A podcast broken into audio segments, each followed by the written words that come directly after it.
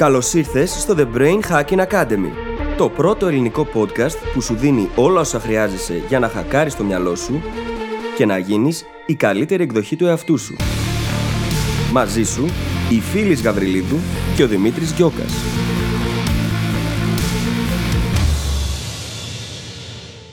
Γεια σου, Brain Hacker, και καλώς ήρθες σε ένα ακόμα επεισόδιο του The Brain Hacking Academy. Σήμερα μιλάμε για κάτι που βλέπουμε αρκετά γύρω μας. Βλέπουμε ανθρώπους να κινούνται απογοητευμένοι από τη ζωή, από τις ευκαιρίες που έχουν μπροστά τους, βαλτωμένοι κάπως μέσα σε αυτή την απογοήτευση και εν τέλει να παρετούνται από την προσπάθεια να πετύχουν κάτι παραπάνω, να μάθουν κάτι παραπάνω.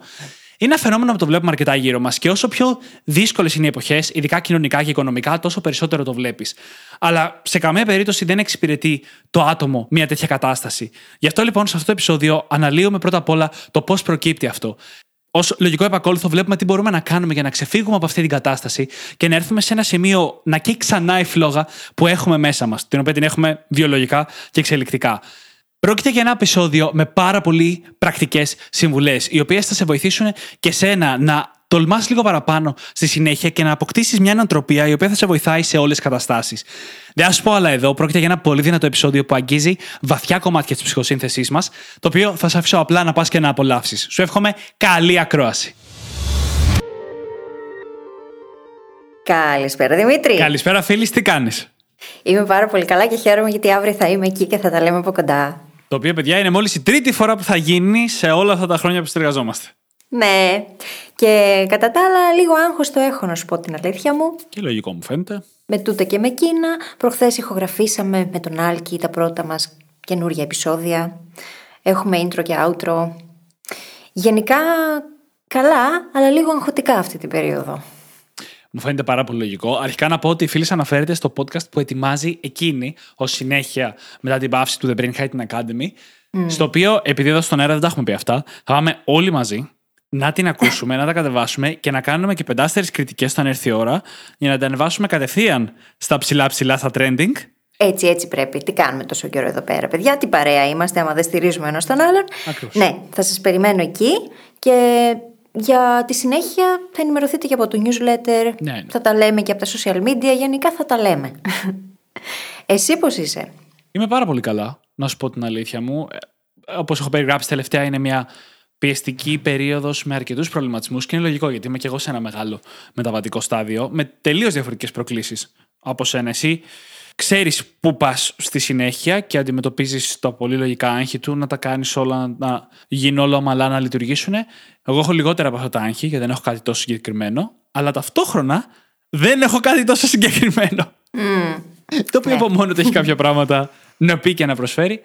Αλλά γενικά, καλά, έχω πιάσει τον εαυτό μου να μπαίνει σε διαδικασίες, να σκέφτεται ξανά τι θέλω, προς τα που πάω, να με κατηγορώ ότι το παρασκέφτομαι κάποιες φορές. Να μπαίνω στη διαδικασία να έρθω ξανά σε επαφή με πράγματα που εμείς ήδη έχουμε πει στο παρελθόν. Γιατί ξέρεις, και εμείς λέμε πράγματα, συζητάμε, κάνουμε επεισόδια. Είναι κάποια πράγματα που μας απασχολούν σήμερα, αλλά όταν έχει περάσει ένας χρόνος, τα πράγματα που εμείς ήδη έχουμε πει δεν είναι μπροστά μπροστά στο μυαλό μας και τα ξεχνάμε. Μπαίνουμε κι εμείς στα κλισέ, στον αυτόματο. Οπότε είναι μια περίοδος έτσι ανασκόπησης και σκέψης, προκειμένου να υπάρχει ένας συντονισμός ανάμεσα στο τι θέλω και στο τι κάνω και θα κάνω. Σημαντικό, πολύ σημαντικό αυτό να υπάρχει συνέπεια ανάμεσα σε αυτά, έτσι. Και ξέρεις, είναι πολλοί brain hackers που μπορεί να είναι σε μια παρόμοια φάση ή in limbo, κάπως σε μια ενδιάμεση κατάσταση που δεν ξέρουν τι κάνουν, πού πάνε και μπορεί να αισθάνονται χαμένοι. Και γι' αυτό το λόγο, λοιπόν, παιδιά, εμείς δημιουργήσαμε έναν οδηγό, το Mindset Hacking Handbook, για να σας βοηθήσουμε να σταματήσετε να νιώθετε χαμένοι. Και αυτό τον οδηγό μπορείτε να τον κατεβάσετε εντελώς δωρεάν, απλώς κάνοντας εγγραφή στο newsletter μας. Περιέχει τα τρία σημαντικότατα mindset shifts που χρειάζεται κανείς να κάνει ξεκινώντας την προσωπική του εξέλιξη ή και όχι στην αρχή απαραίτητα, γιατί υπάρχει πάρα πολύ φασαρία εκεί έξω. Και δυστυχώς είναι τόσο πολλά τα πράγματα τα οποία στην ουσία υπάρχουν στον κόσμο της αυτοβελτίωσης που δεν ξέρεις ποτέ από πού να ξεκινήσεις. Και αυτό το πρόβλημα θέλησαμε να λύσουμε με αυτόν τον οδηγό. Και θεωρώ ότι στα πλαίσια της αυτοβελτίωσης υπάρχουν πολλές OK συμβουλές για τις λάθος ερωτήσεις. Και αυτές οι λάθος ερωτήσεις μας οδηγούν πολλές φορές στο να νιώθουμε χαμένοι. Όταν, ας πούμε, κολλάς στο να κυνηγήσεις ποιος είναι συγκεκριμένα ο σκοπός της ζωής σου και να ξέρεις από νωρίς τι είναι αυτό που θες να κάνεις και ποιο είναι το γιατί σου. Αυτό είναι μια πολύ λάθος ερώτηση. Το έχουμε εξηγήσει και σε συγκεκριμένα επεισόδια στο παρελθόν. Αν αντί για αυτό αναρωτιόμαστε τι είναι αυτό που έχει να μάθει τα περισσότερα. Τι μπορώ να κάνω παρακάτω που κινεί την περιέργειά μου και έχει να μου μάθει και να με εξελίξει. Αυτή είναι μια πολύ καλύτερη ερώτηση. Ναι. Και εν τέλει, σε εισαγωγικά χειρότερες απαντήσεις μπορεί να οδηγήσουν σε καλύτερα αποτελέσματα αν έχεις κάνει τη σωστή ερώτηση. Και αυτό έχουμε προσπαθήσει να καλύψουμε στο Mindset Hacking Handbook. Κάποιες σωστές ερωτήσεις, κάποιες αναπλαισιώσεις κάποιων πραγμάτων, προκειμένου να σταματήσουμε πλέον να νιώθουμε χαμένοι. Μπορείς να το κάνεις δικό σου δωρεάν πηγαίνοντας αυτή τη στιγμή στο brainhackingacademy.gr κάθετος MHH, που είναι και τα αρχικά του Mindset Hacking Handbook. Και με αυτό θα περάσουμε στο επεισόδιο, το οποίο είναι το νούμερο 197. Μένουν άλλα τρία επεισόδια συν ένα, παιδιά, για να σταματήσει η εκπομπή. Και να σταματήσουμε και σαν The Brain Hacking Academy να ανανεώνουμε το υλικό μας, να λειτουργούμε σαν e-shop. Και μια για το είπα τώρα αυτό, έχετε στο νου σας ότι τελειώνουν τα journals και ίσα που προλαβαίνετε να προμηθευτείτε τα δικά σας έτσι, γιατί δεν ξέρουμε αν θα ξανακυκλοφορήσει. Και στα πλαίσια αυτού, επειδή πολλές φορές όταν βρίσκεται κανείς σε τέτοιες καταστάσεις που κάτι τελειώνει, ας πούμε, ή που κάτι αλλάζει, ε, μπορεί να βρεθεί στην κατάσταση του να δημιουργήσει αυτοδημιούργητα αδιέξοδα. Ή να απογοητευτεί από μια κατάσταση, ή να παρετηθεί. Και αυτά τα αυτοδημιούργητα διέξοδα είναι το θέμα μας εδώ. Γιατί είναι πολύ πιο συνηθισμένο πρόβλημα από όσο νομίζουμε. Και ίσως το τελικό πρόβλημα αυτό για το οποίο θα μιλήσουμε είναι η παρέτηση. Και είναι κάτι που θα πω ότι προσωπικά το βλέπω πάρα πολύ γύρω μου. Και όχι μόνο τελευταία. Είναι κάτι που υπάρχει αρκετά στον περίγυρό μου και ειδικά στον ευρύτερο κοινωνικό μου κύκλο. Βλέπεις πάρα πολύ συχνά μία απογοήτευση, μία στασιμότητα η οποία πολλές φορές πηγάζει από αυτή την απογοήτευση και εν τέλει μία παρέτηση. Και αυτή η απογοήτευση πιάνει διαφορετικά κομμάτια. Ένα πολύ κλασικό είναι το επαγγελματικό. Ότι α, δεν μπορώ με τίποτα να βρω μια καλή δουλειά. Ότι εντάξει, αυτές οι δουλειές που πλέον είναι καλά δεν είναι για μένα, δεν είναι για μας. Ή αυτό που θα ήθελα δεν υπάρχει, ή δεν γίνεται, ή έχω πολύ ψηλές προσδοκίες, ας πούμε, και αυτά δεν γίνονται στον πραγματικό κόσμο. Το οποίο το ακούμε συνέχεια. Έτσι. Και το ίδιο ισχύει, ας πούμε, και στις σχέσεις. Δεν μπορώ να βρω μια σχέση προκοπής. Όλοι είναι beep, όλες είναι beep. Υπάρχει ένα set από πράγματα που λέμε και πιστεύουμε και τα αναπαράγουμε πολύ και με τον εαυτό μας και σε κοινωνικά πλαίσια. Και το μόνο που κάνουν είναι να μας οδηγούν προς μια παρέτηση. Να μας οδηγούν σε ένα σημείο που σταματάμε πλέον να προσπαθούμε γιατί έχουμε πείσει τον εαυτό μας ότι αυτό δεν βγάζει νόημα. Μόνο που αυτό στις περισσότερες περιπτώσεις είναι... λειτουργεί κάπως σαν τις αυτοεκπληρούμενες προφητείες.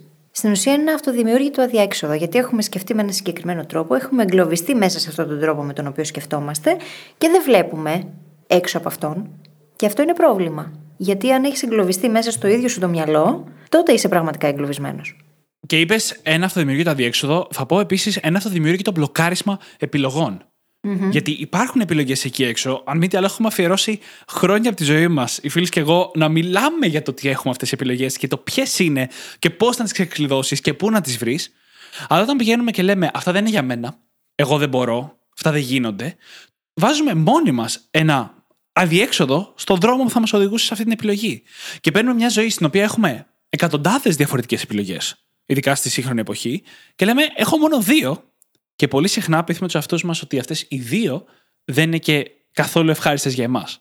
Προσωπικά θα πω ότι αρκετή από τη μιζέρια που βιώνουμε γύρω μας και δυστυχώς βιώνουμε περισσότεροι από όσοι δικαιολογείται από τις δυνατότητες που έχουμε σαν άνθρωποι, βασίζεται σε αυτό ακριβώς. Σε αυτό, αυτό δημιουργεί τα διέξοδα.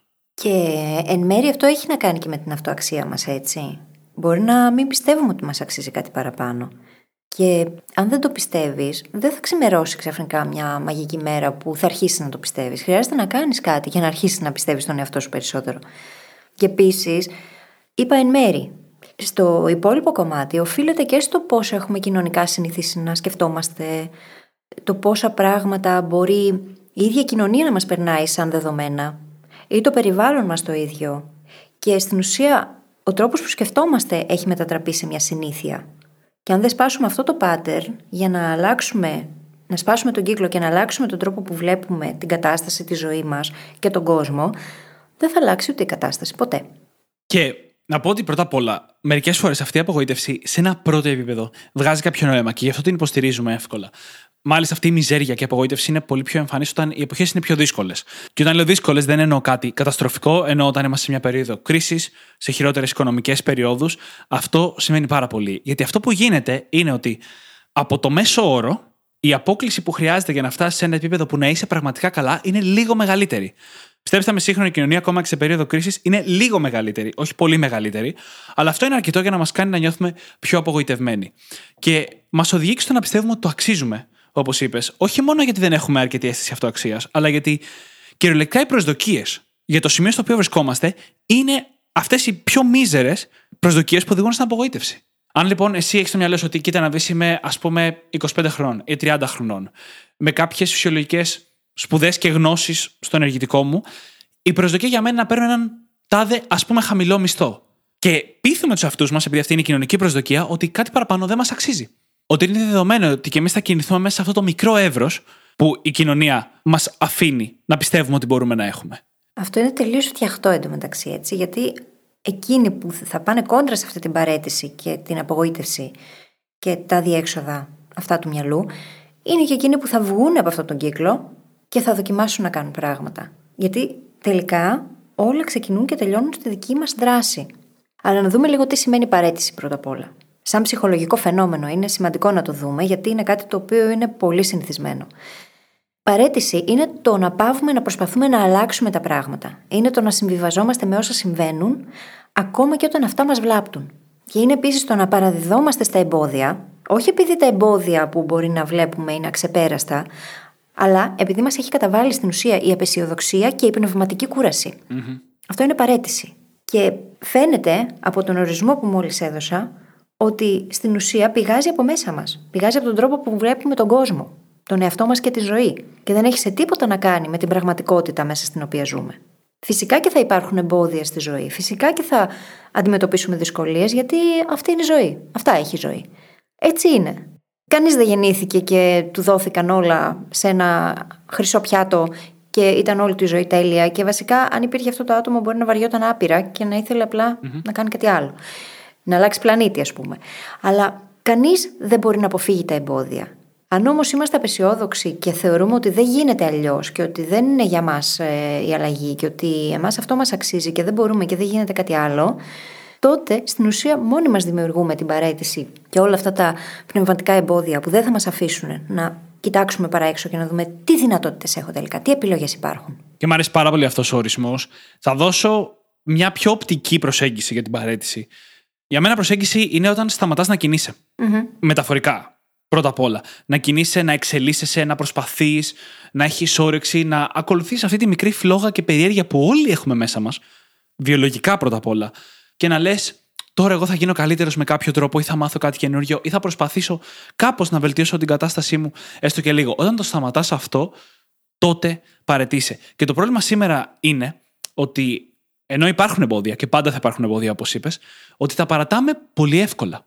Mm είναι φανερή η τάση του να τα παρατάμε πάρα πολύ εύκολα. Να λέμε, OK, τα πράγματα δεν μου πήγανε ακριβώς όπως τα περίμενα και είμαι ακόμα, ξέρω εγώ, 25 χρονών, ας πούμε. Οπότε είναι η ώρα μου να κάτσω μέσα στο καλούπι που έχει δημιουργηθεί για μένα και να πω ότι αυτό είναι για μένα και ότι ποτέ δεν πρόκειται να μπορέσω να ζήσω κάτι πραγματικά καλύτερο από αυτό που ζω αυτή τη στιγμή. Παρά μόνο μικρές διαφορές που έρχονται με την ηλικία. Μικρές βελτιώσεις που έρχονται με την οριμότητα και την ηλικία, μάλλον. Και θα τονίσω και λίγο αυτό που λέγατε τα καλούπια. Γιατί παρετούμαστε πάρα πολύ εύκολα και αφήνουμε συνήθως τους άλλους και μετά το δικό μας το μυαλό να δημιουργήσει ένα τέτοιο καλούπι για να κλειστούμε μέσα. Και δεν το αμφισβητούμε κιόλας. Ακριβώς, γιατί αν ήταν να παραιτηθούμε εμένα από την έντονη προσπάθεια, αλλά να αφήνουμε ακόμα την περιέργειά μας να μας πάει όπου θέλει και να ανακαλύπτουμε καινούργια πράγματα στο χαλαρό, χωρίς κάποια έντονη προσπάθεια, τουλάχιστον θα είχε λίγο πιο πολύ ενδιαφέρον η φάση. Τουλάχιστον θα λέγαμε, Έμαθα και ένα καινούριο αντικείμενο, έμαθα κάτι καινούριο σήμερα, δοκίμασα ένα καινούριο χόμπι. Όχι. Κλεινόμαστε μέσα σε ένα κουτάκι αυστηρά και μένουμε μέσα σε αυτό. Και πολλοί τώρα θα πούνε ότι εντάξει, πρέπει να αποδεχτείς την κατάσταση, αφού έτσι είναι τα πράγματα. Υπάρχει όμως σημαντική διαφορά ανάμεσα στην παρέτηση και την αποδοχή. Είναι τελείως άλλο πράγμα το να αποδεχόμαστε την πραγματικότητα και να προσαρμοζόμαστε σε αυτή κάνοντας το καλύτερο που μπορούμε. Και εμείς εδώ στο podcast λέμε συνέχεια: Αποδέξου την κατάστασή σου και κάνει το καλύτερο που μπορείς μέσα σε αυτήν. Δεν μπορείς να ονειροβατείς και να φαντάζεσαι ότι βρίσκεσαι σε άλλη κατάσταση. Δεν μπορείς να αναλάβεις δράση όταν το κάνεις αυτό. Χρειάζεται λοιπόν η αποδοχή και είναι τελείως άλλο πράγμα το να υποτασσόμαστε σε μια πραγματικότητα που είναι πάνω από τις δυνάμεις μας να, να διαχειριστούμε. Και πάλι η διαφορά για μένα βρίσκεται στην κίνηση. Η διαφορά ανάμεσα στην παρέτηση και την αποδοχή είναι το αν συνεχίζεις να κινείσαι.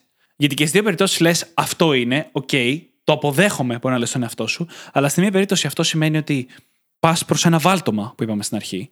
Αφήνεις την απογοήτευση να σε καταβάλει, ενώ στην άλλη περίπτωση λες: Το αποδέχομαι, είναι αυτό και θα κάνω ό,τι καλύτερο μπορώ για να αλλάξει προς τα εκεί που το θέλω. Πώς λέγαμε κάποτε ότι αν πιστεύεις ότι δεν είσαι αρκετά καλός, ο καλύτερος επαναπροσδιορισμός που μπορείς να κάνεις είναι Είμαι καλός και θέλω να γίνω Αυτό το και θέλω να και προσπαθώ να είναι όλη η διαφορά ανάμεσα στο αν βιώνεις κάτι υγιές ή κάτι που σε οδηγεί προς μια στασιμότητα και παρέτηση. Και αυτό που σε οδηγεί σε στασιμότητα και παρέτηση, πρακτικά οδηγεί και σε θυματοποίηση, έτσι. Θυματοποίηση του ίδιου σου του εαυτού, γιατί το locus of control είναι έξω από εμάς. Δεν έχουμε έλεγχο. Είμαστε παθητικοί δέκτες της πραγματικότητας. Όταν δεν κινείσαι και δεν δράς και απλά αφήνεις, επιτρέπει τα πράγματα να συμβαίνουν και εσύ απλά είσαι εκεί και γίνεσαι παθητικός αποδέκτης τους, κυριολεκτικά δεν έχεις έλεγχο. Το σημείο εστίασης σου είναι λάθος, γιατί κοιτάς μόνος στο έξω, αφού δεν έχεις εστιάσει στο να δεις τι μπορώ εγώ να κάνω για να βελτιώσω την κατάσταση στην οποία είμαι. Πώς θα μπορούσα να αλλάξω τα πράγματα; Τι περνάει από τον δικό μου έλεγχο, τι είναι στη ζώνη ελέγχου μου; Και όταν είμαστε σε θέση θύματος και βλέπουμε τον εαυτό μας με αυτά τα μάτια, είναι πολύ δύσκολο να αλλάξει η παρέτηση και να γίνει κάτι άλλο. Γιατί λες, μα δεν γίνεται, είναι έτσι, είναι η κατάσταση, είναι η οικονομία, είναι δεν ξέρω κι εγώ τι μπορεί να ναι. λέμε στον εαυτό μας. Και πρώτα απ' όλα, όλο αυτό και το επεισόδιο και αυτά που λέμε τώρα δεν είναι κοινωνική δήλωση. Έτσι, μπορεί για το σύνολο της κοινωνίας τα πράγματα να είναι πιο δύσκολα. Σε κάποιες περιόδους είναι πιο δύσκολα, σε κάποιες άλλες είναι πιο εύκολα. Εμείς όμως τώρα μιλάμε για το άτομο. Μιλάμε για τη δική σου συγκεκριμένη ικανότητα, εσύ που μας ακούς αυτή τη στιγμή, Brain Hacker, να κάνεις πράγματα για να αλλάξεις τη δική σου ζωή.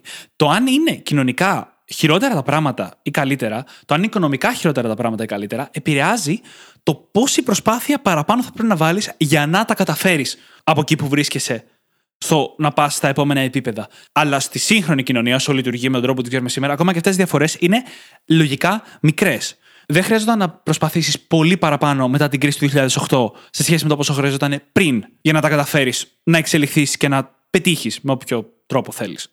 Είναι περισσότερο θέμα focus του πού θα εστιάσεις και πόσο παρά των ίδιων των συνθήκων. Γιατί το ίδιο το άτομο, κάθε ένα άτομο, μοναδικό άτομο, εκτός του ότι είναι μοναδικό, έχει και απίστευτα πολλές δυνατότητες να εξελιχθεί, να βρει επιλογές, να δοκιμάσει πράγματα, να απορρίψει κάποια άλλα πράγματα. Κάθε άτομο έχει πάρα πολλές δυνατότητες. Και το θέμα είναι πού εστιάζουμε. Εστιάζουμε στο να τις δούμε αυτές και να τις ανακαλύψουμε και να κάνουμε κάτι γι' αυτό, ή εστιάζουμε στο να παραιτηθούμε γιατί δεν γίνεται, δεν είναι για μας αυτά και δεν ξέρω κι εγώ τι άλλο; Και έχουμε μιλήσει μέχρι τώρα σε αυτό το επεισόδιο για όλες τις περιπτώσεις που δημιουργούμε αυτά τα διέξοδα με τη λογική του Δεν μπορώ να το κάνω, δεν είναι αυτό για μένα. Δεν το έχω, ρε παιδί μου. Το οποίο έχει μια παραπάνω δύναμη από άλλες δικαιολογίες που χρησιμοποιούμε για να δημιουργήσουμε αδιέξοδα που πραγματικά δεν χρειάζονται. Είναι πολύ πιο εύκολο να τις αντιπαρέλθουμε. Μία από αυτές είναι το δεν θέλω να το κάνω. Και δεν εννοώ το, το έχω δοκιμάσει, του έχω αφιερώσει χρόνο. Προσπάθησα και πάνω σε αυτό και ανακάλυψα ότι δεν μου ταιριάζει και δεν θέλω να το κάνω. Αυτό με γεια σου με χαρά σου. Ξέρεις καλύτερα τον εαυτό σου χάρη σε αυτή την εμπειρία. Εγώ μιλάω για το ότι σου έρχεται κάποιος άλλος και σου μοιράζεται μια νέα εμπειρία, μια νέα ιδέα, μια νέα ευκαιρία και η, η πρώτη σου αντίδραση, λόγω άρνησης στην αλλαγή κυρίως, είναι αυτό δεν το θέλω, δεν μου αρέσει, δεν μου ταιριάζει. Μα πώς το ξέρεις; Δεν το έχεις δοκιμάσει ποτέ.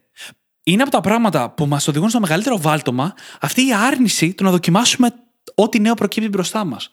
Α το κάνουμε την αυτόματη μας απόφαση. Κάθε φορά προκύπτει κάτι νέο που δεν θα μας πετάξει τελείως εκτός από αυτά που κάνουμε μέχρι σήμερα, να λέμε ναι, θα το δοκιμάσω. Ναι, κάτσε να δω αν μου αρέσει. Κάτσε να δω αν μου ταιριάζει. Είτε αυτό είναι ένα καινούριο μαγαζί για να πάμε, μια καινούργια κουζίνα να δοκιμάσουμε, ένας καινούριος άνθρωπος να γνωρίσουμε που δεν ταιριάζει στον τύπο μας μέχρι σήμερα, είτε μια καινούργια δουλειά να κάνουμε.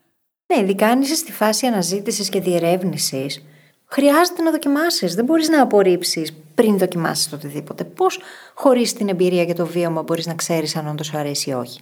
Ένα παράδειγμα που ο Δημήτρης έχει μοιραστεί πολλές φορές είναι το γεγονός ότι ήθελε να εργάζεται σε corporate περιβάλλον, συγκεκριμένα στη Microsoft, πήγε το δοκίμασε και είδε ότι τελικά δεν ήταν γι' αυτό. Και για μένα ήταν αντίστοιχα το να εργαστώ σε μια πολύ μεγάλη επιχείρηση σε θέση ε, γραφείου. Δεν μου αρέσει καθόλου. Το να δοκιμάσω να διδάξω γερμανικά για πολλά χρόνια και κράτησα μόνο το κομμάτι της διδασκαλίας γιατί το υπόλοιπο δεν με κάλυπτε. Και τελικά, αν δεν είχαμε δοκιμάσει όλα αυτά, δεν θα ξέραμε. Εγώ, ας πούμε, πριν ξεκινήσω να διδάσκω, έλεγα ότι εγώ δεν είμαι φτιαγμένη για δασκάλα. Τώρα το λέω και γελάνε και τα τσιμέντα. Εμένα μου φαίνεται πάρα πολύ αστείο το το πες αυτό κάποια στιγμή. Ναι, το είχα, το είχα πει στην μέντορά μου τότε, την επιτηρήτρια καθηγήτρια υπεύθυνη στον Γκέτε, και μου είχε πει: Όχι, δεν είναι ότι δεν είσαι καλή και ότι δεν είσαι φτιαγμένη γι' αυτό. Σου λείπει εμπειρία. Είσαι ήδη καλή σε αυτό. Το έχεις. Σου ταιριάζει. Μπράβο στην επιτηρήτρια. Να είναι καλά εκεί που είναι. Την εκτιμώ άπειρα, ακόμα μετά από τόσα χρόνια. Αλλά δεν μπορείς να ξέρεις χωρίς το βίωμα. Πώς ξέρεις αν σου ταιριάζει ή όχι; Μπορείς να το προκαταβάλεις απλά επειδή το φαντάστηκες; Ακριβώς. Στην ίδια λογική, πολλές φορές μπλοκάρουμε τους εαυτού μας και βάζουμε αυτοδημιούργητα διέξοδα επειδή κάτι δεν λειτουργεί με τον τρόπο που περιμέναμε. Δηλαδή, μεγαλώσαμε όλοι με κάποια μοντέλα στο μυαλό μας. Μοντέλα για τον κόσμο, μοντέλα για το πώς λειτουργεί ο επαγγελματικός τομέας που θα μπούμε μια μέρα. Και μάλιστα πολύ μεγαλώσαμε με τη λογική ότι θα πάω να σπουδάσω, θα κάνω ή δεν θα κάνω ένα μεταπτυχιακό και μετά με βάση αυτές μου τις σπουδές θα βρω μια δουλειά. Παρ' όλα αυτά, μετά την κρίση, ειδικά αλλά και με τον τρόπο που έχουν εξελιχθεί πλέον οι δουλειές, έτσι ώστε να αναγνωρίζουν περισσότερο δεξιότητες και λιγότερο πτυχία, αυτό το μοντέλο κάπως έχει σπάσει. Δεν θα πω ότι έχει σπάσει 100% ακόμη, αλλά κάπως έχει αλλάξει. Είμαστε σε καλό δρόμο. Αν εμείς πάμε και απογοητευτούμε γιατί έκανα ό,τι έπρεπε να κάνω και πήρα το πτυχίο μου και τα δύο μου μεταπτυχιακά, αλλά δεν βρίσκω δουλειά και θα έπρεπε να δουλεύει με αυτόν τον τρόπο, άρα μπλοκάρω τον εαυτό μου από το να δοκιμάσει οποιονδήποτε άλλο δρόμο, τότε οδηγούμαστε σε μια αυτοδημιούργητη παρέτηση. Γενικότερα, χρειάζεται να έχουμε ανοιχτό μυαλό, growth mindset και να κινούμαστε προς την κατεύθυνση που μας εξελίσσει περισσότερο κάθε φορά. Και αυτό σημαίνει να ψάχνουμε ενεργά επιλογές και να αναλαμβάνουμε δράσεις που θα μας πάνε ένα βηματάκι, μικρό βηματάκι. Δεν λέμε τώρα να κάνουμε άλματα τεράστια, ένα μικρό βηματάκι πιο μπροστά. Γιατί μέσα από αυτά είναι που γνωρίζουμε καλύτερα τον εαυτό μας, καταλαβαίνουμε τι μας αρέσει, τι δεν μας αρέσει, τι θέλουμε, τι δεν θέλουμε. Χωρίς αυτές τις εμπειρίες, είναι αδύνατο να αποφασίσεις και να βρεις τελικά σκοπός σε αυτή τη ζωή. Αρκεί να μην κατεβάζουμε μόνοι μας ρολά όμως. Γιατί ο τέταρτος τρόπος που δημιουργούμε αδιέξοδα είναι βρίσκοντας 762 διαφορετικούς λόγους γιατί κάτι δεν μπορεί να γίνει. Έχεις κάτι με αυτόν τον αριθμό, γιατί και πριν που λέγαμε τις σημειώσεις, τον ίδιο αριθμό μου είπες. Τον έχω κυριολεκτικά σημειώσει. Α, Αλλά τον χρησιμοποιώ πάρα πολύ συχνά. Δεν είναι τυχαίο που τον σημείωσα. okay. Είναι ο Τι σημαίνει χαρακτηριστικό. άραγε; Δεν ξέρω, ούτε εγώ. Αλλά είναι ο χαρακτηριστικός του αριθμός για υπερβολή. Εγώ λέω συνήθως 800.000. Έχω κολλήσει σε αυτόν τον αριθμό για κάποιο λόγο. Ορίστε. Εμένα είναι το 762. Λοιπόν, βρίσκουμε 762 λόγους γιατί κάτι δεν μπορεί να λειτουργήσει. Έχεις έναν άνθρωπο ο οποίος σου λέει: Είμαι σε αυτή τη δουλειά και είμαι απίστευτα μίζερος με την πραγματικότητα μου αυτή τη στιγμή. Δεν μου αρέσει καθόλου η δουλειά μου, το αφεντικό μου είναι χάλια, δεν έχω καθόλου χρόνο για τον εαυτό μου, δεν έχω χρόνο να ασχοληθώ με τους άλλους τομείς της ζωής μου και δεν πληρώνομαι και καλά. Εντάξει. Το ξέρει, έρχεται και σου λέει: Η δουλειά μου φταίει. Αλλά δεν μπορώ να αλλάξω τη δουλειά αυτή τη στιγμή. Γιατί παρόλο που το εισόδημα είναι μικρό, το χρειάζομαι. OK. Okay. Αυτές οι δύο είναι οι μοναδικές επιλογές δηλαδή. Άσε που το συγκεκριμένο είναι και ένα από τα πιο ξεκάθαρα παραδείγματα. Αλλά πόσες φορές στη ζωή μας δεν βρίσκουμε λόγους γιατί κάτι δεν μπορεί να γίνει; Binary thinking. Αυτός ο διαδικός τρόπος ότι είναι ή το ένα ή το άλλο και ότι δεν υπάρχουν ενδιάμεσες επιλογές και δεν τις διερευνούμε κιόλας να δούμε, ωραία, αφού δεν θέλω να κάνω ούτε το ένα αλλά ούτε και το άλλο, τι χρειάζεται να κάνω, τι μπορώ να κάνω, τι επιλογές έχω. Να κάτσουμε και να δούμε ποιες είναι οι επιλογές μας. Γιατί αυτό το ή το ένα ή το άλλο δεν εξυπηρετεί κανέναν. Και επίσης, το να αποφασίσεις ότι θα αλλάξεις εργασία, θα αλλάξεις δουλειά. Δεν είναι πάτησα ένα κουμπί και αύριο έχω αλλάξει δουλειά. Ή παρετήθηκα, έκαψα όλα τα καράβια πίσω μου και έμεινα άνεργη για να κυνηγήσω το όνειρο. Δεν είναι αυτές οι μοναδικές επιλογές. Ποιος μας είπε ότι αυτά είναι; 100%. Και πρώτα απ' όλα, κάνω μια μικρή ανασκόπηση. Το πώς δημιουργούμε αδιέξοδα. Το ένα είναι μετά δεν μπορώ να το κάνω, δεν είναι αυτό για μένα. Το δεύτερο είναι μετά δεν θέλω να το κάνω, αυτά τα δεν θέλω που δεν έχουμε προσπαθήσει ή δοκιμάσει ή έστω σκεφτεί καλά πριν το αποφασίσουμε. Τα δεν θα έπρεπε να είναι έτσι ή θα έπρεπε να είναι αλλιώς. Και τα βρίσκω απλά διαφορετικούς λόγους γιατί δεν μπορεί να γίνει, γιατί δεν είναι εφικτό κτλ. Όλα αυτά δημιουργούν την εξής εικόνα. Φανταστείτε τον εαυτό σε ένα σταυροδρόμι, όπου γύρω-γύρω στους δρόμους έχουν στηθεί οδοφράγματα και εμείς έχουμε μείνει εγκλωβισμένοι μέσα σε αυτό το σταυροδρόμι. Πρώτα απ' όλα, αυτά τα οδοφράγματα σχεδόν πάντα είναι δικιά μας δημιουργίας.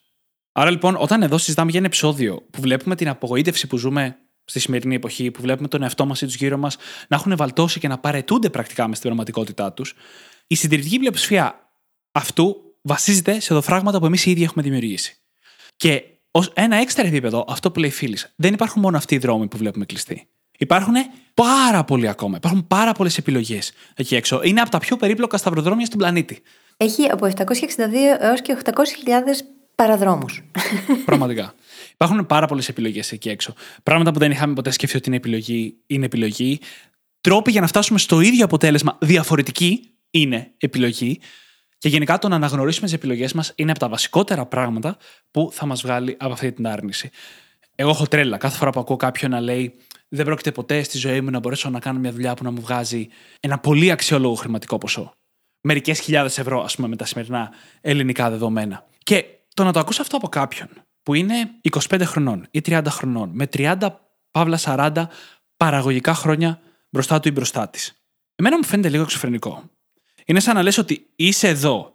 Τα παραγωγικά χρόνια που έχεις μπροστά σου είναι περισσότερα από όσα έχεις ζήσει μέχρι σήμερα σε αυτόν τον κόσμο. Και δεν μπορείς καν να φανταστείς ένα μονοπάτι που θα μπορούσε να σε οδηγήσει σε κάτι που ισχυρίζεσαι ότι θέλεις.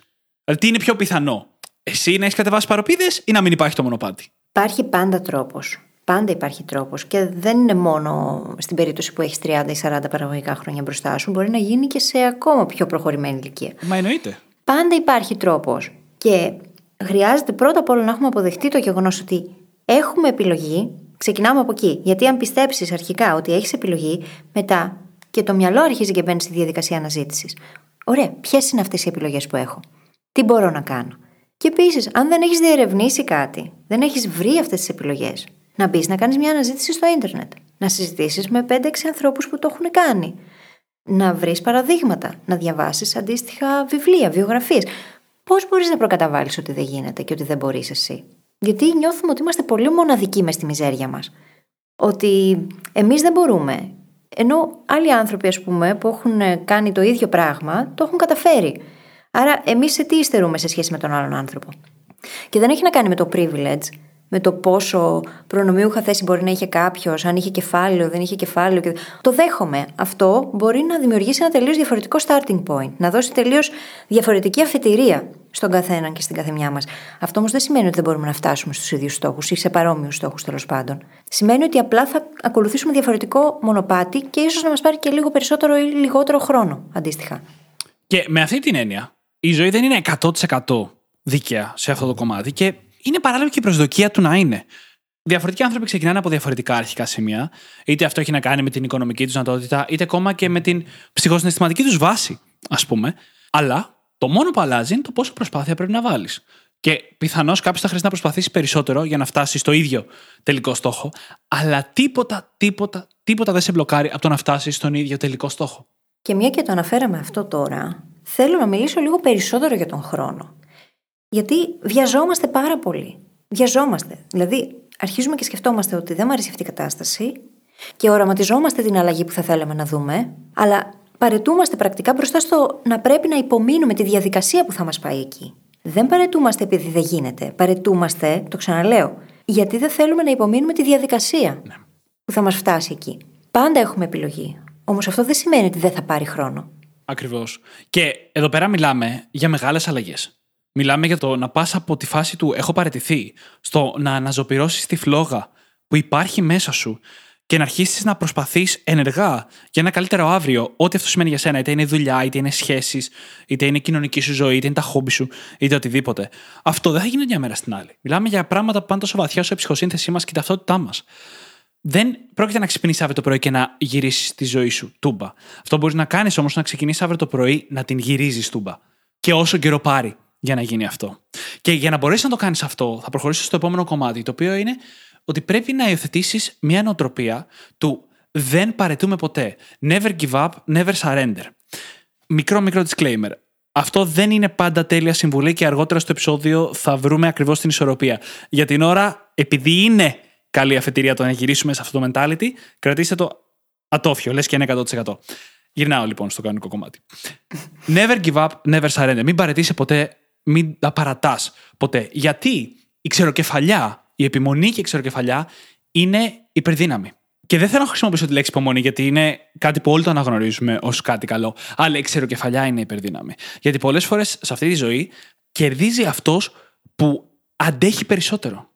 Ο πιο πεισματάρης. Ο πιο πεισματάρης. Αυτός που συνεχίζει να κινείται και να προχωράει πιο μακριά. Και όχι μόνο κερδίζει τους άλλους, έτσι, κερδίζει τις συγκυρίες. Θα φέρω ένα πολύ συγκεκριμένο παράδειγμα. Έχω λίγο πρόβλημα με την κουλτούρα των εύκολων διαζυγίων που έχουμε στη σημερινή εποχή. Θεωρώ ότι υπάρχουν πολλές καταστάσεις στις οποίες πρέπει να χωρίσεις, που μια σχέση είναι τοξική, προβληματική και είναι πολύ καλύτερο να φύγεις από αυτήν, να μάθεις από ό,τι συνέβη και να προχωρήσεις παρακάτω πιο όριμος ή πιο όρημη. Γι' αυτό και είναι καλό που μπορούμε να χωρίσουμε όταν πρέπει. Μαζί με αυτό, όμως, έχουμε κάνει και τα διαζύγια την εύκολη επιλογή. Όπου διαζύγια είτε το χωρισμό σε ένα ζευγάρι, έτσι, είτε το διαζύγιο σε ένα παντρεμένο ζευγάρι. Ενώ πολλές φορές, όταν περνάς μια πραγματικά δύσκολη περίοδο, μια περίοδο που μπορεί να είναι τόσο δύσκολη που να βγάζει νόημα να χωρίσεις, αν επέμενε το ζευγάρι μέσα σε αυτή την περίοδο, θα έφτανε από την άλλη πλευρά σε μια καλύτερη κατάσταση, πιο υγιή και ίσως και πιο δυνατή από ό,τι θα μπορούσε να ήταν ποτέ στο παρελθόν. Σήμερα λοιπόν αυτό δεν συμβαίνει. Φεύγουμε από τις σχέσεις με το που γίνονται τόσο δύσκολες, αντί να επιμείνουμε να προσπαθήσουμε. Αλλά οι μακροχρόνιες σχέσεις, αυτές που είναι οι πιο υγιείς και τις βλέπουμε και είναι 50 χρόνια μαζί και είναι ευτυχισμένοι και λες πώς το διάλογο το κάνουν, τις περισσότερες φορές είναι γιατί επιμείνανε μέσα από τέτοιες περιόδους. Μα η εύκολη λύση είναι να μαλώσεις, να σκοτωθείς και να το βάλεις στα πόδια. Το να μείνεις εκεί, να συζητήσεις, να κάνεις δύσκολες συζητήσεις και να προσπαθήσει ο ένας να καταλάβει τον άλλον. Και δεν μιλάω για καταστάσεις τοξικές, έτσι. Το ξεκαθαρίζουμε ξανά αυτό. Δεν μιλάμε για καταστάσεις στις οποίες μπορεί να υπάρχει πάρα πολύ τοξικότητα του τύπου να ασκείται ακόμα και βία ή ψυχολογική βία. Ή... Όχι, βέβαια. Μιλάμε για καταστάσεις οι οποίες απλά είναι δύσκολες για άλλους λόγους. Όταν κάτσεις να κάνεις συζητήσεις, να ψαχτείς, να κάνεις την ενδοσκόπησή σου, να βρείτε κοινό έδαφος, μέσα από αυτό μια σχέση γίνεται πιο δυνατή. Και αντίστοιχα, αυτή η επιμονή πάντα ανταμείβεται. Είναι εκείνο το παράδειγμα του ανθρώπου που έσκαβε, έσκαβε για να βρει διαμάντια για κάποια στιγμή τα παράτησε και πήγε κάποιος άλλος, έσκαψε λίγο ακόμα και βρήκε τελικά το θησαυρό. Η επιμονή πάντα επιβραβεύεται. Μπορεί όχι με τον τρόπο που είχαμε οραματιστεί εξ αρχής, αλλά πάντα επιβραβεύεται με κάποιο τρόπο. Και τελικά εκείνοι που πετυχαίνουν είναι αυτοί που πραγματικά θα επιμείνουν. Βέβαια, αυτό δεν σημαίνει και ότι θα επιμείνεις μέχρι θανάτου και μέχρι αηδίας, έτσι. Αυτό είναι άλλο. Εδώ μιλάμε για το πείσμα στο βαθμό που όντως βγάζει νόημα και όντως έχεις προσπαθήσει πραγματικά. Και δεν το λέμε έτσι στον αέρα. Υπάρχει λόγος που η ξεροκεφαλιά είναι υπερδύναμη. Ο πρώτος λόγος είναι ότι πολλές φορές χρειάζονται πολλές προσπάθειες για να καταφέρεις κάτι. Χρειάζεται να αποτύχεις μία, δύο, τρεις, τέσσερις φορές. Εκατό. Εκατό, ανάλογα. Για να μπορέσεις να βρεις πώς να το κάνεις σωστά. Αντίστοιχα, ξέρουμε και έχουμε ξεκαθαρίσει ότι δεν υπάρχει επιτυχία εν μία νυχτή. Δεν ξυπνάς ένα πρωί αύριο και πέτυχες και τα μίντια το κάνουν αυτό. Λένε από το τίποτα ήρωας. Α πούμε, δεν είναι το τίποτα. Ο άνθρωπος έχει φάει τα μούτρα του με πέντε επιχειρήσεις, ας πούμε, και έχει προσπαθήσει άλλα 15 χρόνια στην επιχείρηση που έχει αυτή τη στιγμή, πριν φτάσουν οι ειδήσει να σου παίξουν ένα δίλεπτο ρεπορτάζ και να λένε Α, κοίτα, από το τίποτα Θεός, ας πούμε. Και είναι και πολύ υποτιμητικό, θα πω αυτό που κάνουν τα media, έτσι, γιατί υποβιβάζουν τελείως όλο τον κόπο και την προσπάθεια και το μόχθο του ανθρώπου. Και είναι κάτι που βιώνουν πάρα πολλοί άνθρωποι σε αντικείμενα τα οποία τα βαφτίζουμε ταλέντο συνέχεια. Mm-hmm. Α πούμε, άνθρωποι που ζωγραφίζουν ή αθλητές, λέμε, κοίτα πόσο ταλαντούχος είναι, ο άνθρωπος έχει λιώσει στην προπόνηση. Έχει κάνει τόση προπόνηση που δεν έχεις φανταστεί ποτέ στη ζωή σου ότι είναι δυνατόν ένας άνθρωπος να κάνει τόση προπόνηση. Έτσι, δεν είναι το ταλέντο που τον έφερε εκεί για να τον θαυμάζει αυτή τη στιγμή. Και γενικά, ένας άλλος λόγος που ήξερε κεφαλιά είναι υπερδύναμη είναι γιατί η αντοχή και αυτή η επιμονή τη βλέπουμε συνεχώς στον κόσμο να υπερνικάει την ικανότητα. Πόσο μάλλον την έμφυτη ικανότητα που δεν έχει καλλιεργηθεί. Ναι. Γι' αυτό και το να είσαι ξεροκέφαλος και το να συνεχίζεις να προχωράς, το να μην τα παρατάς, είναι υπερδύναμη. Και για μένα πρέπει να γίνει νοοτροπία, τρόπο ζωής. Προσωπικά, εμένα ξεκινούσα αυτό από τα παιχνίδια. Όταν έπαιζα, όπως ξέρετε, πολύ σε επίπεδο εθισμού και ήμουνα μέσα σε ένα παιχνίδι και χάναμε, ποτέ δεν πατούσα το surrender το κουμπί της παρέτησης. Ποτέ. Συνέχιζα να προσπαθώ γιατί κάθε match έχει κάτι να σου μάθει. Φανταστείτε αυτό πόσο καλύτερο είναι στην πραγματική ζωή, έτσι. Και επίσης, αν έχεις απαγορεύσει τον εαυτό σου την δυνατότητα της οπισθοχώρησης, ψάχνεις να βρεις και διαφορετικούς τρόπους για να πετύχεις αυτό που θέλεις. Προφανώς δεν θα πηγαίνεις να κάνεις το ίδιο πράγμα ξανά και ξανά και ξανά, με την ελπίδα να έχεις διαφορετικά αποτελέσματα. Το σημαντικό όμως είναι να συνεχίσεις να προσπαθείς. Όταν βγάζει νόημα να συνεχίσεις να προσπαθείς. Ξέρεις, σημαίνει, επειδή στη σημερινή εποχή δεν καλούμαστε ποτέ να παλέψουμε για την επιβίωσή μας ή για κάτι τόσο βαθύ και σημαντικό, δεν έχουμε συνηθίσει καθόλου να προσπαθούμε από μια μειονεκτική θέση. Mm-hmm. Δηλαδή, θέλουμε να έχουμε πάντα τον έλεγχο, να έχουμε τα σίγουρα βήματα, να βιώνουμε μόνιμα τη σταθερότητα και δεν έχουμε συνηθίσει την προσπάθεια από μια κατάσταση διαφορετική από αυτή. Αυτό που κέρδιζα στα παιχνίδια όταν δεν παρετούμουν δεν ήταν να κερδίζω το παιχνίδι. Έχανα. Για να θέλουν οι άλλοι να παρετηθούν, συνήθως χάναμε. Αλλά αυτό που συνέβαινε ήταν ότι μάθαινες να παίζεις και να προπονείσαι, ενώ στο παιχνίδι μέσα χάνεις. Mm-hmm. Πώς είναι οι αντίπαλοι μου να είναι πιο δυνατοί από μένα; Πώς είναι να πρέπει να είμαι πολύ πιο προσεκτικός, ας πούμε, σε κάποιες κινήσεις μου, προκειμένου να ανταπεξέλθω και να έχω ελπίδα στη συνέχεια του αγώνα. Το φέρνω στα πλαίσια του παιχνιδιού γιατί είναι πιο εύκολο να το περιγράψω, αλλά δεν την έχεις εύκολα αυτή η προπόνηση αν παίζεις μόνο όταν νικάς και όταν χάνεις παρετήσει. Και επίσης, τι μπορώ να μάθω από αυτούς τους αντιπάλους που είναι καλύτεροι από μένα; Και ξέρεις τι, μια φορά στις τόσες, ένα από αυτά τα μάτς γύρναγε. Συνέχιζες να προσπαθείς και κατάφερες να κερδίσεις το τέλος. Και εκεί έβλεπες όλη τη διαδικασία του πώς είναι να παλέψεις από μια μειονεκτική θέση και να καταφέρει να την αντιστρέψεις. Mm-hmm. Και τώρα ξαναλέω, το λέω στα πλαίσια του παιχνιδιού, αλλά το ίδιο ισχύει στη ζωή. Όταν βρίσκεσαι σε μια πιο δεινή οικονομική θέση, το να συνεχίσεις να προσπαθείς να μην απογοητευτείς, να μην τα παρατήσεις, σου δίνει μια εμπειρία που θα σε βοηθήσει και θα σε προστατέψει ίσως σε όλο το υπόλοιπο της ζωής σου. Αν δεν την κυνηγήσει, δεν θα την έχεις. Ναι, ξεκάθαρα. Ένα πολύ πρακτικό παράδειγμα πάνω σε αυτό είναι το να μπεις κάποια στιγμή να κάνεις μια δουλειά που δεν είσαι έτοιμος να την κάνεις. Να βρεθείς στη μειονεκτική θέση του ότι δεν τα ξέρεις όλα και είσαι ήδη ο γκουρού και ο ικανότατος σε αυτό που κάνεις. Να βρεθείς σε μια θέση που αν το βράδυ δεν κάτσεις να διαβάσεις πέντε πράγματα, την επόμενη μέρα στη δουλειά θα φανείς ανίκανος. Mm-hmm. Θα κάτσεις. Σας το λέω. Εννοείται αυτό, υπάρχει ο νόμος του Πάρκινσον. Και θα κάνεις και πολύ καλή δουλειά, μάλιστα. Τονίζω λοιπόν ξανά. Θα πάρει χρόνο. Θα πάρει χρόνο γιατί δεν έγινες ο άνθρωπος που είσαι σήμερα μέσα σε πέντε λεπτά. Σου πήρε χρόνια να γίνεις αυτός ο άνθρωπος, να χτίσεις αυτά τα patterns, να χτίσεις αυτές τις συνήθειες, τις συνήθειες στον τρόπο σκέψης. Αυτό σημαίνει ότι θα χρειαστεί αντίστοιχα και χρόνο για να αλλάξουν. Ίσως όχι το ίδιο πολύ, γιατί όταν κάνουμε κάτι συνειδητά, γίνεται και πιο γρήγορα. Αλλά δεν θα γίνει από τη μια στιγμή στην άλλη. Και μάλιστα θα υπάρξουν φάσεις που θα νιώθεις χαμένος ή χαμένη, ότι δεν ξέρεις ποιος ή ποια είσαι και πού πας. Και όλες αυτές οι φάσεις είναι απόλυτα φυσιολογικές. Είναι απαραίτητα στάδια της αλλαγής. Γιατί κυριολεκτικά, κατά τη διαδικασία, γίνεσαι άλλος άνθρωπος. Και όταν γίνεσαι ένας άλλος άνθρωπος, πολλές φορές θα βρεθείς σε μια κατάσταση που δεν μπορείς, δεν ξέρεις μάλλον πώς να τη σκεφτείς και πώς να τη διαχειριστείς, γιατί είναι κάτι καινούριο στο οποίο έχεις εκτεθεί. Και χρειάζεται εκείνη τη στιγμή επιτόπου να ανοίξει το μυαλό σου και τις κεραίες σου και να βρεις τον κατάλληλο τρόπο για σένα. Και γι' αυτό η υπομονή είναι τόσο σημαντική σε αυτό που συζητάμε σήμερα. Γιατί όταν είσαι μέσα σε μια φάση παρέτησης και αποφασίσεις να σηκώσεις το κεφάλι και να κοιτάξεις τον δρόμο που ανοίγεται μπροστά σου και βλέπεις ότι δεν είναι 100 μέτρα, αλλά ότι έχεις απόσταση να πας για να καταφέρεις να αλλάξεις την κατάστασή σου, είναι εύκολο να τρομάξεις και να ξανασκύψεις το κεφάλι. Καλλιεργώντας τη δεξιότητα της υπομονής, αυτό που καταφέρνεις είναι να αντέξεις το γεγονός ότι θα πάρει χρόνο για να αλλάξει όντως την κατάστασή σου. Και να το έχεις αποδεχτεί έτσι. Και επίσης χρειάζεται να κάνεις ένα μικρό βήμα κάθε φορά. Γιατί έχουμε και αυτή την τάση εμείς οι άνθρωποι. Θέλουμε να πάμε κατευθείαν στα δύσκολα και στα πολλά. Αλλά αυτό το οποίο θα σου φέρει πραγματικά αποτελέσματα, όσο ξενέρωτο κι αν είναι, είναι το ένα μικρό βηματάκι κάθε φορά. Το 1%. Και μπορεί ούτε καν κάθε μέρα. Κάθε εβδομάδα 1%. Μπορεί κάθε μήνα να είναι αυτό το 1%. Να είναι τόσο αργή η εξέλιξη και η διαδικασία. Εξαρτάται από την κατάσταση, τον άνθρωπο, από το τι θέλει να πετύχει, αλλά αυτό είναι που θα σου δημιουργήσει momentum και θα σε βοηθήσει να περάσεις μετά και στο επόμενο βήμα και στο μεθεπόμενο και ούτω καθεξής. Και να φτάσεις κάποια στιγμή εκεί που θέλεις. Και πάμε τώρα να καλύψουμε ένα κομμάτι που πρέπει να το καλύψουμε και να είμαστε στο στήμα τους εαυτούς μας πρώτα απ' όλα. Ότι το never give up, never surrender, ποτέ μην παρετήσει, μπορεί να γίνει και τοξική αυτοβελτίωση, αν παραχρησιμοποιηθεί. Γιατί υπάρχουν κάποιες καταστάσεις στη ζωή που πρέπει να τις αφήσεις πίσω. Για σένα, όταν λέω πρέπει, το οφείλεις στον εαυτό σου.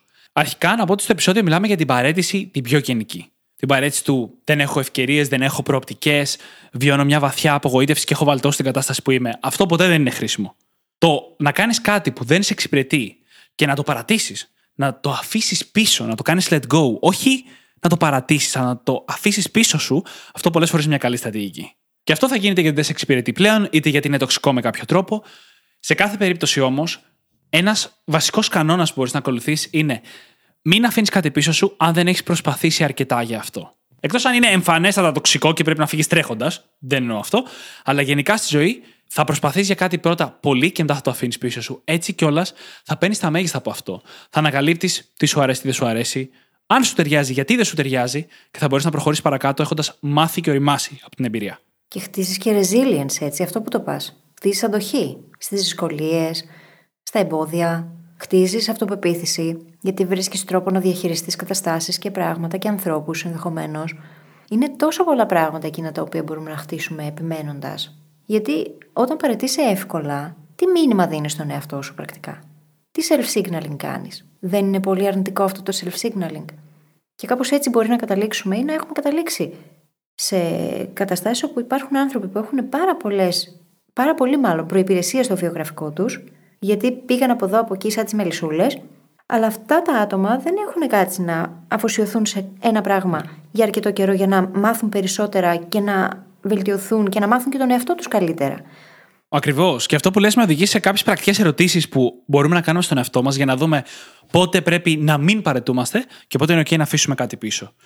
Η πρώτη είναι εξελίσσεσαι μέσα από αυτό που κάνεις, μέσα από την προσπάθεια που κάνεις, από κάθε αποτυχία που περνάς. Αν ναι, τότε καλά κάνεις και είσαι εκεί και συνέχισε να προσπαθείς και μην παρετήσει. Αν όχι, σημαίνει ότι είτε δεν το προσεγγίζεις εσύ με έναν τρόπο εξέλιξης, μπορεί να πρέπει να αλλάξει το mindset σου, ας πούμε, είτε δεν στο βγάζει αυτό το αντικείμενο και από τη στιγμή που έτσι κι αλλιώς δεν εξελίσσεσαι, μπορείς να φύγεις και να προχωρήσεις παρακάτω. Μια δεύτερη ερώτηση είναι τι αξία αντλώ από την επένδυσή μου, όπου επένδυση η προσπάθεια, ο χρόνος μου, ίσως τα χρήματά μου. Α πούμε, αντλώ πίσω χρήματα. Αντλώ πίσω αγάπη, γιατί όλα αυτά που λέμε, ξαναλέω, εφαρμόζονται και σε σχέσεις, όχι μόνο σε δουλειά. Αντλώ πίσω ικανοποίηση, εξέλιξη ίσως, που λέγαμε νωρίτερα.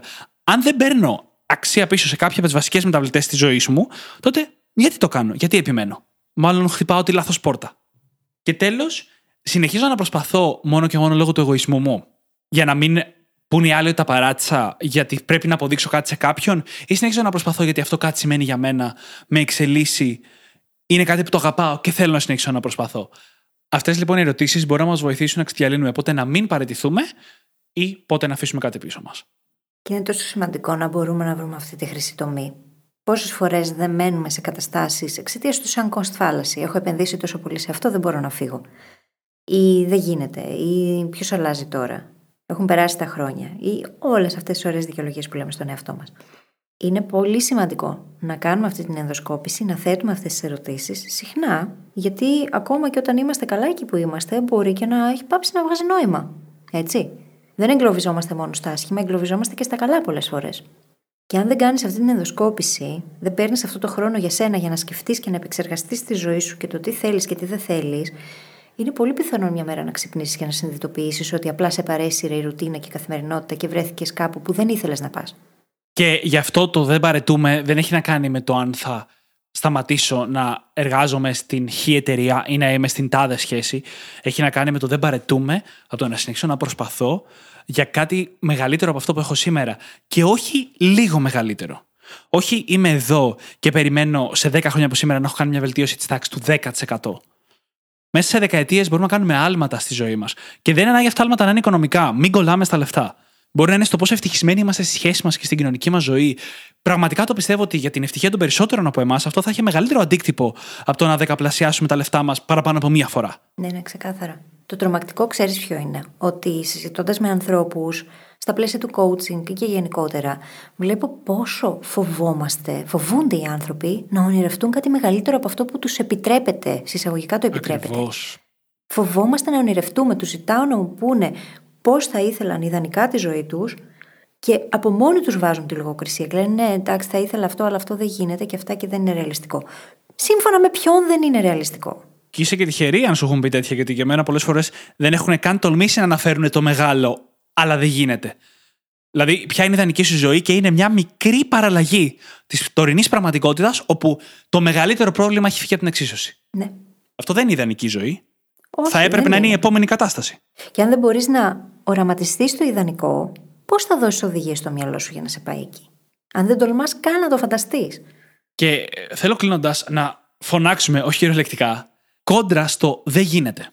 Έτσι, είπαμε νωρίτερα ότι πρέπει να αναγνωρίσουμε τις επιλογές μας. Πολλές φορές το δεν γίνεται είναι τελείως δικιά μας δημιουργίας και είτε οι λόγοι που έχουμε φανταστεί δεν ισχύουν, είτε υπάρχουν πολλά άλλα μονοπάτια. Κάποιες φορές στη ζωή μας θέλουμε να τολμήσουμε να φανταστούμε κάτι πιο δύσκολο. Κάτι που όταν γύρω μας μας λένε δεν γίνεται, είναι λίγο πιο αντικειμενική από τις περισσότερες περιπτώσεις που απλά μας κατεβάζουν. Αλλά και πάλι, εκτός αν πάει κόντρα στους νόμους της φύσης ή κυριολεκτικά στους νόμους της κοινωνίας, εννοώντας της πα φυσικής, φυλακή. Γενικότερα, ναι. Μμμ. Ε, Εκτός αν πηγαίνει κόντρα λοιπόν στους νόμους της φύσης της κοινωνίας, ποιος σου λέει ότι δεν γίνεται; Ποιος σου λέει ότι δεν αξίζει να προσπαθήσεις. Δεν με νοιάζει αν θα τα καταφέρεις; Το θέμα είναι ότι προσπαθώντας κάτι τόσο μεγάλο, θα γίνεις μια εκδοχή του εαυτού σου που δεν μπορούσες καν να τη φανταστείς. Και αυτό ξεκινάει από τα μικρά. Ξεκινάει από το να βλέπεις μια θέση εργασίας και να μην παγώνεις στο ότι δεν συμπληρώνεις κάθε bullet point που έχει αυτή η θέση εργασίας. Οι ίδιοι άνθρωποι των HR λένε ότι αυτά είναι τι θα θέλανε να έχει ένας υποψήφιος, όχι τι απαιτείται να έχεις για να πάρεις θέση εργασίας. Και καταλήγεις στο να τολμήσεις να κάνεις κάτι μεγάλο. Ξέρεις πόσες φορές κάνω αυτή τη συζήτηση και μου λένε ότι δεν μπορώ να στείλω σε αυτή την αγγελία γιατί δεν έχω όλα τα κριτήρια, δεν τα πληρώ. Και ποιος σου είπε ότι πρέπει να τα πληρείς; Πραγματικά. Όλα. Επίσης, το θέμα είναι να τολμάμε να κάνουμε πράγματα, να αναλαμβάνουμε δράση, γιατί μπορεί τελικά να δοκιμάσεις κάτι και να σου βγει χωρίς να το περιμένεις. Αν δεν το δοκιμάσεις, θα το ξέρεις μετά. Και δεν είναι καλύτερο να ξεκινήσεις να δοκιμάσεις κάτι προσδοκώντας το χειρότερο σενάριο και να σου κάτσει το καλύτερο. Δεν είναι φανταστικό αυτό. Αν όμως δεν έχεις αυτό το attitude, το ότι δεν παρετούμε ποτέ και δοκιμάζω και προσπαθώ, δεν πρόκειται να γίνει. Και το περιβάλλον παίζει καθοριστικό ρόλο σε αυτό, έτσι. Αν βλέπουμε ότι είμαστε σε ένα περιβάλλον που συνέχεια μας κατεβάζει, μας ρίχνει και μας λέει τι γίνεται και τι δεν γίνεται, και θέλει να μας το επιβάλλει αυτό ή με έμεσο τρόπο μας επηρεάζει στο να πιστεύουμε κι εμείς ότι δεν γίνεται, μάλλον χρειάζεται να αρχίσουμε να βρίσκουμε και άλλες πηγές να μας επηρεάζουν πιο θετικά. Να ακούμε Brain Hacking Academy για παράδειγμα, να κάνουμε παρέα με ανθρώπους που σκέφτονται με αυτόν τον τρόπο, γιατί είναι πολύ πιθανό να υπάρχει και άλλος τρόπος σκέψης, να υπάρχει και άλλος τρόπος δράσης, πολλοί τρόποι και να μην μπορούμε να τους εντοπίσουμε εκεί που είμαστε. Να ξέρεις, έχω προβληματιστεί πάρα πολύ με αυτό το πρόβλημα ε, που αντιμετωπίζουν πολλοί brain hackers. Ότι ξέρεις τι τα ακούω όλα αυτά, αλλά στον περίγυρό μου δεν έχω κανέναν με έναν τέτοιο τρόπο σκέψης. Όλοι, όπως το είπαμε, με κατεβάζουν. Και πώς μπορώ να το αντιπαρέλθω αυτό. Γι' αυτό συχνά μιλάω με τη λογική του βάζουμε κάτι ως κανόνα και το ακολουθούμε τυφλά, κανόνες που μας εξυπηρετούν. Όπως ας πούμε την οτροπία του δεν τα παρατάω. Ή την οτροπία του λέω ναι σε νέες εμπειρίες, προκειμένου να ανακαλύψω τι λένε αυτές για τον εαυτό μου και για το τι μου αρέσει και τι δεν μου αρέσει. Έτσι ώστε σε ένα χρόνο από σήμερα, όταν θα είσαι στην 25η συζήτηση με τους γονείς σου, ας πούμε, θα σου λένε Όχι, αυτό δεν γίνεται, εσύ θα έχεις δέσει το κεφάλι σου ότι ό,τι και να γίνει, εγώ θα προσπαθήσω και το τι λένε όλοι οι άλλοι δεν με ενδιαφέρει. Έτσι ώστε τουλάχιστον, ορμόμενος από αυτά τα επεισόδια, αν μη τι άλλο, να χτίσεις έναν κανόνα μια χρήσιμη παροπίδα αυτή τη φορά θα σε βοηθήσει να προχωρήσεις παρακάτω και να ανοίξεις τους οριζοντές σου και τους κοινωνικούς οριζοντές. Και είναι πολύ πιθανό κάνοντας το αυτό να έρθουν και αυτοί οι άνθρωποι. Θα εμφανιστούν.